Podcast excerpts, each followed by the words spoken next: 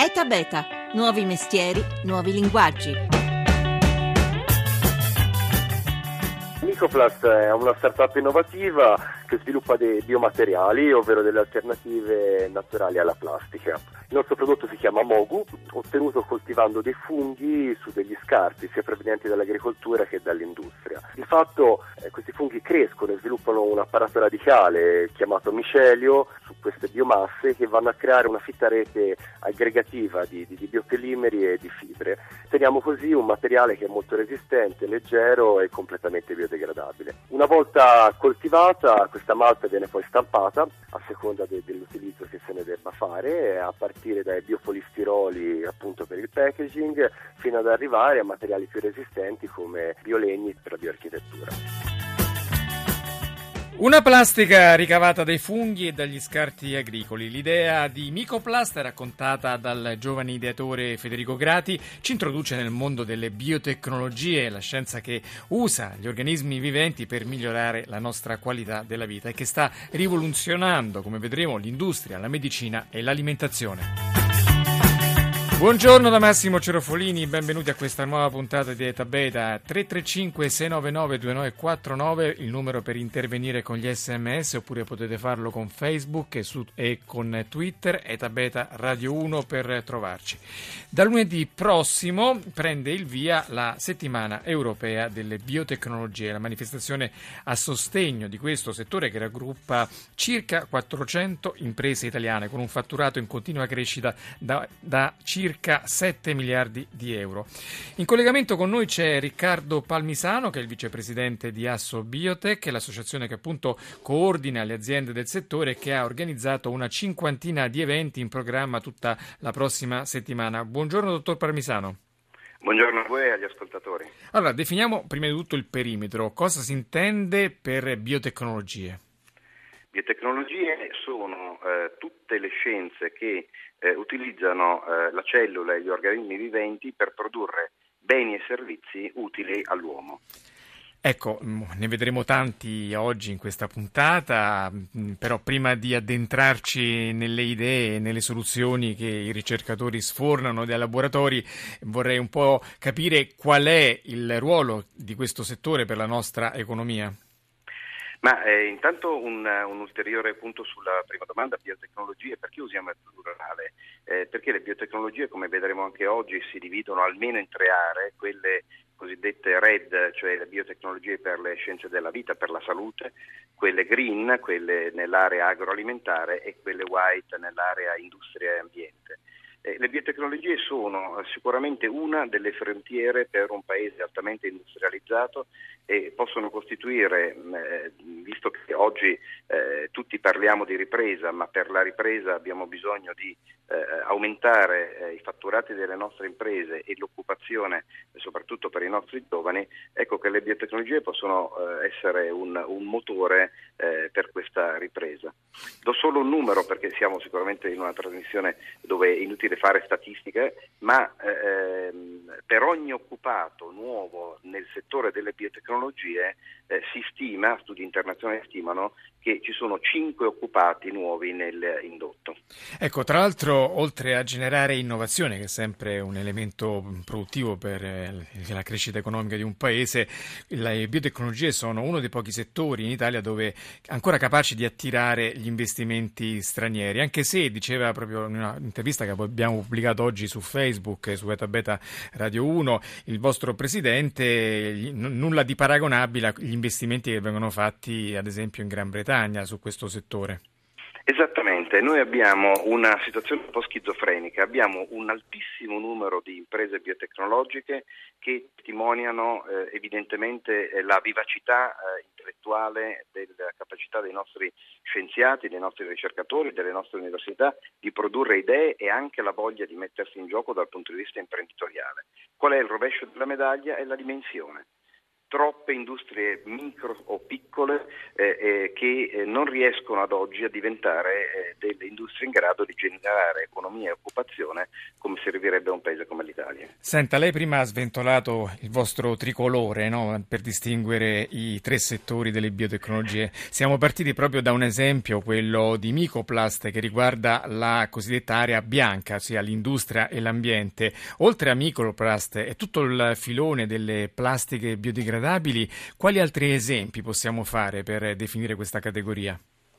Ma eh, il, gli esempi sono molti e eh, faccio un cappello introduttivo dicendo semplicemente che eh, ehm, con la biotecnologia applicata, eh, white, applicata alla, all'industria e all'ambiente, non soltanto avremo eh, dei prodotti eh, più economici, ma soprattutto avremo meno inquinamento e, e meno spreco perché si tratta, noi parliamo di economia circolare, un'economia nella quale gli scarti delle produzioni agricole, delle produzioni industriali, delle produzioni di rifiuti urbani eh, vengono riutilizzati per biomasse, intendiamo la parte eh, biodegradabile dei rifiuti, vengono utilizzati per produrre qualche cosa che poi serve. Una delle aree, eh, accanto a quella citata nell'esempio, eh, straordinariamente importante è quella della produzione di eh, combustibili partendo dalla biotecnologia. E eh, una delle fonti su cui si sta lavorando molto e l'Italia fortunatamente è all'eccellenza in questo settore è la produzione di combustibili, per esempio biodiesel, eh, a partire dalle alghe. E poi c'è tutto il settore della cosiddetta biotecnologia rossa, quella che fa capo ai nuovi studi medici. Per introdurlo io farei presentare l'idea di Pierluigi Paracchi, che è il fondatore di Genenta Science. Sentiamo cosa ha ideato. Genenta Science si occupa di terapia genica per la cura dei tumori. Noi partiamo dal virus dell'HIV, lo smontiamo in laboratorio e lo ricostruiamo, ovviamente togliendo le parti cattive del virus. Lo ricostruiamo mettendo all'interno un gene curativo. Poi andiamo dal paziente malato di tumore, recuperiamo da questo le cellule staminali del sangue e al di fuori del paziente mettiamo a contatto il vettore virale derivato dall'HIV con all'interno il gene curativo e le cellule staminali del sangue del paziente.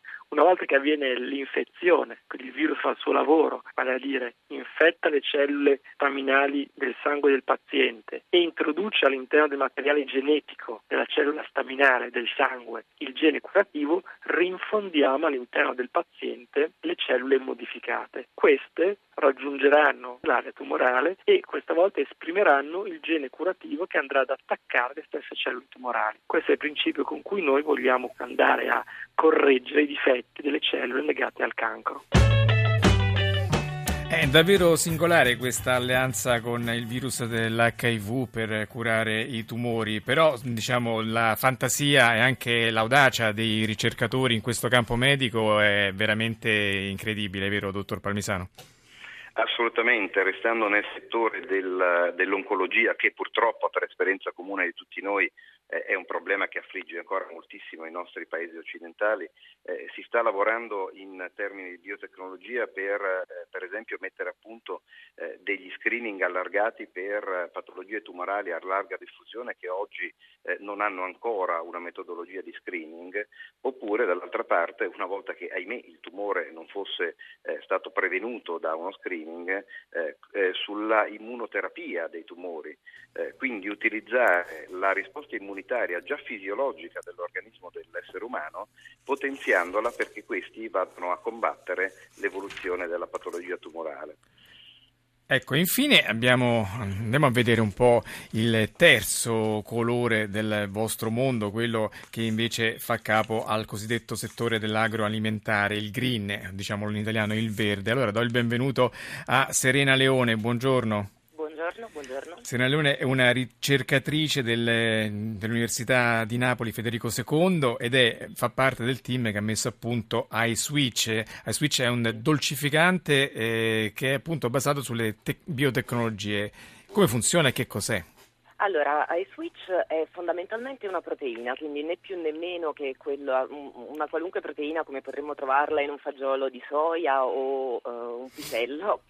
Ed è stata da noi modificata in modo tale da uh, conferirle uh, qualità che la rendono dolce, appunto sono ispirate a proteine normalmente presenti in alcune piante tropicali che appunto hanno questa caratteristica di un'elevatissima dolcezza e noi le eh, produciamo attraverso biotecnologie eh, in maniera tale da eh, tentare di arrivare a formulazioni e prodotti per diabetici o comunque persone che soffrono di patologie legate al metabolismo degli zuccheri e quindi in cui non sia necessario introdurre eh, glucosio, quindi zuccheri. Ecco, è singolare che un'idea del genere è venuta proprio a Napoli, dove il caffè è una, specie di culto veramente, in cui veramente l'incompatibilità con eh, i comuni dolcificanti è abbastanza mal tollerata. E quindi il sapore, il sapore che ha questa alternativa al dolcificante chimico?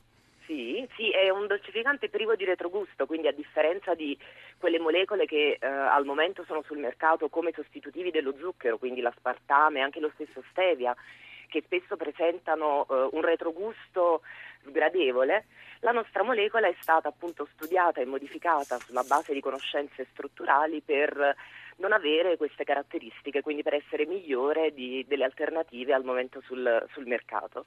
Quindi nella scheda che ha preparato Laura Nerozzi c'è un dato che mi ha colpito, questa sì. molecola è 3000 volte più dolce dello zucchero, quindi c'è anche un problema di dosaggio, bisogna proprio prenderla col contagocce. E infatti questo è, è, chiaramente lo scoglio con il quale noi ci scontriamo, chiaramente noi non vorremmo, eh, almeno per il momento, arrivare a metterla sul mercato eh, in bustine che si possono trovare al bar, però vorremmo arrivare a formulare dei prodotti, chiaramente prodotti su scala industriale, in cui il dosaggio sia meno problematico, eh, che la contengano e quindi siano adatti eh, a un consumo a un'alimentazione ipocalorica. E quando pensa che avremo in commercio questo eh, prodotto? È un percorso lungo perché chiaramente una nuova molecola per l'alimentazione necessita di una serie di autorizzazioni alla messa in commercio. È una molecola che non esisteva precedentemente, quindi ci vorrà qualche anno ancora, però stiamo iniziando a eh, sperimentare formulazioni appunto eh, che la contengano. Riccardo, Riccardo Palmisano, vicepresidente dell'Asso Biotech, ehm, a parte questa bellissima esperienza di Serena Leone con iSwitch, quali sono gli altri esempi che dai laboratori italiani stanno uscendo in questa direzione dell'agroalimentare? Ma dunque, diciamo che il, la parte green, la parte verde del nostro tricolore è, è, la parte che per noi è un po' più penosa, nel senso che eh, anche le recenti decisioni del nostro governo hanno portato eh, al blocco della possibilità di sperimentare eh, gli organismi geneticamente modificati. Ecco perché dentro questa categoria rientrano i famigerati OGM che appunto non sono ben visti dai coltivatori italiani e dal governo italiano in questo momento. Eh, famigerati sicuramente per, eh, un... per la fama, per la reputazione che hanno, visto che 4, 3 italiani su 4 non ne vogliono sapere, dai, secondo gli ultimi sondaggi. E noi pensiamo che sia mh, eh, un gravissimo, un grande problema di, di informazione, quindi un ruolo eh, dei media a partire da questa trasmissione può essere veramente importante. Io dico solo una cosa che abbiamo già citato, non è, non è una novità, poi vengo all'Italia e, e, alle, e alle opportunità che comunque ci si offrono eh, la eh, capacità, eh, grazie agli OGM, di inserire un precursore della vitamina A nel riso, che eh, ehm, è la, l'alimentazione prevalente in moltissimi paesi orientali, poveri, che certamente non possono nutrirsi di carne, di burro o di altri alimenti dei paesi, dei paesi ricchi, ha portato ad una drammatica diminuzione delle morti e soprattutto della eh, cecità che derivava eh, in questi paesi dalla carenza cronica di vitamina A. Eh, noi crediamo che questo sia un risultato importante che attraverso la scienza si porta alla salute delle popolazioni. Ma a parte gli OGM, quelli che conosciamo un po' tutti, quali sono gli altri esempi di biotecnologia in campo agroalimentare? Certo, diciamo che senza trasferire eh, geni da una specie all'altra, che è quello del geneticamente modificato, si possono comunque apportare dei miglioramenti genetici che eh, possono portare a nuove varietà di vegetali, eh, per esempio in grado di essere eh, coltivati su terreni marginali o, se torniamo ai paesi in via di sviluppo, su paesi dove eh, c'è meno acqua, dove c'è meno possibilità di irrigazione, ma anche nei nostri paesi a utilizzare meno eh, fertilizzanti o, se vogliamo usare una parola eh, più conosciuta, meno pesticidi. Io vorrei fare una domanda a Serena Leone, se ancora in linea. E, mh, questo settore delle biotecnologie è uno dei campi a più alta dire, mortalità delle start-up, cioè su 10 idee che vengono lanciate soltanto una, dopo tanti studi, dopo tanti investimenti, dopo tanto sacrificio, magari riesce a entrare in produzione. Che effetto fa lavorare in questa condizione di scommessa quasi da roulette russa, cioè di sicura, ma quasi di sicura perdita, 9, 9 possibilità su 10 di non farcela? Guardi, è stimolante perché ehm, è uno dei campi in cui maggiormente il merito e il valore del, dell'idea e del, della motivazione del team eh, hanno un peso sul successo, sull'esito finale della riuscita della startup o meno chiaramente fa paura, però... E diciamo che una volta per tutte che le sconfitte non sono mai definitive, sono sempre apprendimento, è sempre, è sto, è sempre educazione, è sempre crescita che si fa e che si porta su altri progetti. Io ringrazio, do veramente in bocca al lupo a Serena Leone di iSwitch e auguro veramente una buona settimana. Andate sul sito di Asso Biotech, ci sono tantissimi appuntamenti per conoscere più da vicino queste biotecnologie. Grazie al vicepresidente Riccardo Palmisano. E noi abbiamo finito. Il tecnico oggi alla console era Antonello Piergentile. Piergentili hanno collaborato Mimmi Micocci e Laura Nerozzi. etabeta.rai.it il nostro sito se volete riascoltare le puntate. Seguiteci anche su Facebook, su Twitter. Se cliccate su mi piace vi arrivano i nostri aggiornamenti. etabeta.rai.it il sito per la mail per scriverci. Ora ci sono i GR da Massimo Cerofolini. Noi ci sentiamo domani.